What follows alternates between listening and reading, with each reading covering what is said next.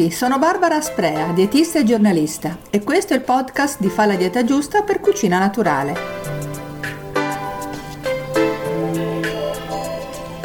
Generalmente i consigli per la bellezza dei capelli sono di due tipi, o di tipo cosmetico, basati per lo più su prodotti protettivi a base di oli vegetali, lozioni e detergenti poco aggressivi, oppure di tipo nutrizionali, basati su integratori alimentari di aminoacidi, minerali, vitamine e così via. Più di rado vengono forniti suggerimenti di tipo dietetico, invece quando ci accorgiamo di una perdita di lucentezza oppure di un assottigliamento della chioma, prima di entrare in farmacia potrebbe essere opportuno valutare la nostra alimentazione. Insomma, oggi parliamo del rapporto tra alimentazione e capelli, di quali sostanze non devono mancare, con relativi consigli per una dieta amica della chioma.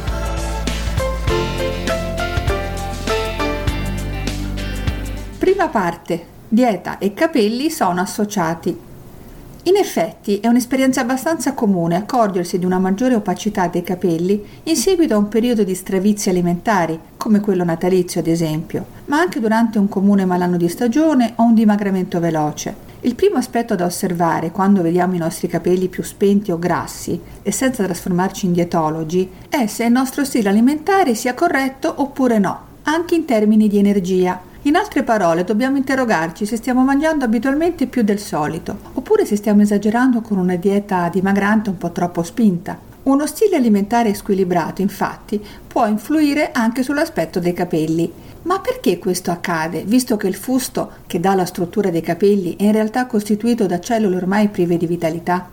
La risposta è proprio nella struttura dei capelli, composta da un'elevata percentuale di cheratina, proteina particolarmente resistente composta da numerosi aminoacidi come la cisteina e la metionina. Inoltre sono presenti i pigmenti che danno il colore e numerosi minerali come ferro, azoto e zolfo ad esempio. A questo proposito si ricorda che esiste una correlazione diretta fra la quantità di oligoelementi presenti nel sangue e quelli presenti nel capello. Inoltre il processo di cheratinizzazione che forma i capelli è influenzato da ormoni, vitamine, fattori genetici e metabolici e sembra legato al metabolismo del colesterolo. Tra l'altro, difetti enzimatici delle vie di sintesi del colesterolo e degli acidi grassi possono provocare una cheratinizzazione anomala con conseguenti difetti strutturali del capello.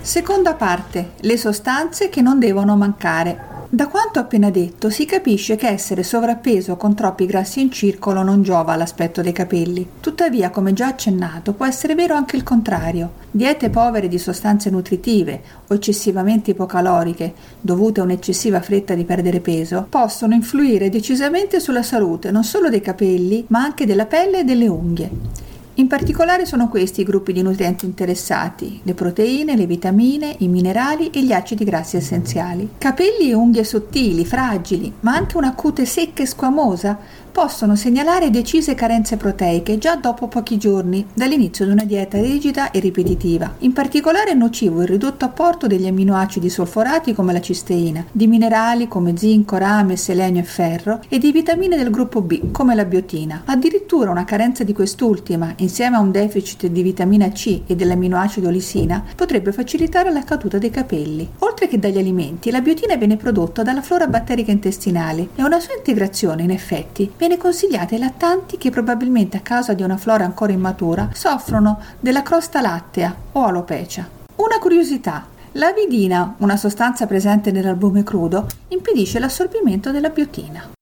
Ma oltre alla C è importante anche l'apporto delle altre vitamine antiossidanti, ossia la A e la E. Entrando più nello specifico, alcuni nutrizionisti sostengono che i capelli grassi possono essere causati da carenze di vitamine del gruppo B. Se invece sono secchi e fragili, possono mancare gli acidi grassi essenziali, come gli omega tre e gli omega sei presenti nel pesce e nei semi oleosi, ad esempio. Una scarsa crescita e il diventare bianchi possono essere facilitati da una mancanza di zinco e, di nuovo, della biotina. Anche l'assottigliamento dei capelli può essere legato a una dieta povera di sostanze nutritive, ma anche soltanto a una carenza di ferro.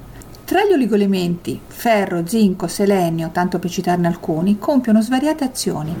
Entrano in numerose reazioni enzimatiche e mantengono la struttura di ormoni e proteine, mentre zinco e selenio aiutano i processi di difesa da radicali liberi. Per fortuna tutte queste sostanze nutrizionali, come i minerali, sono già presenti in tutti i cibi naturali. Perciò un'alimentazione variata e sana, come quella che vedremo adesso, non dovrebbe provocare stati di carenza.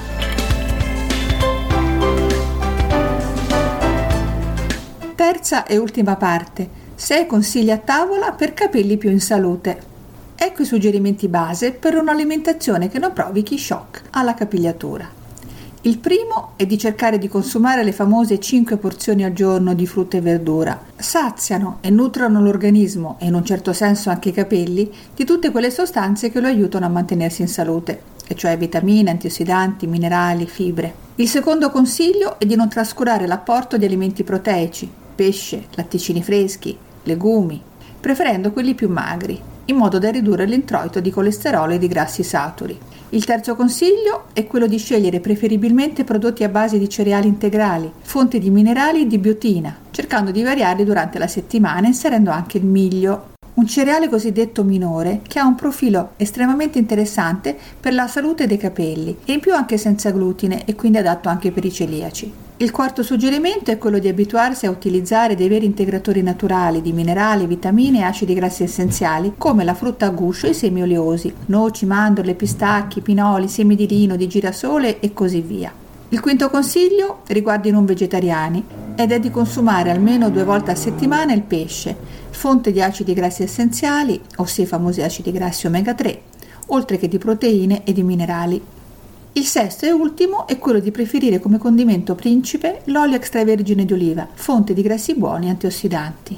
E la bella notizia con la quale concludere è che con questa condotta alimentare soddisfiamo sì i fabbisogni delle sostanze nutritive utili per la bellezza dei capelli, ma anche di quelli per stare bene, non male, vero? E con questo per oggi ho finito. Vi ringrazio per avermi ascoltata e vi do l'appuntamento al prossimo episodio del podcast di Fa la dieta giusta per cucina naturale.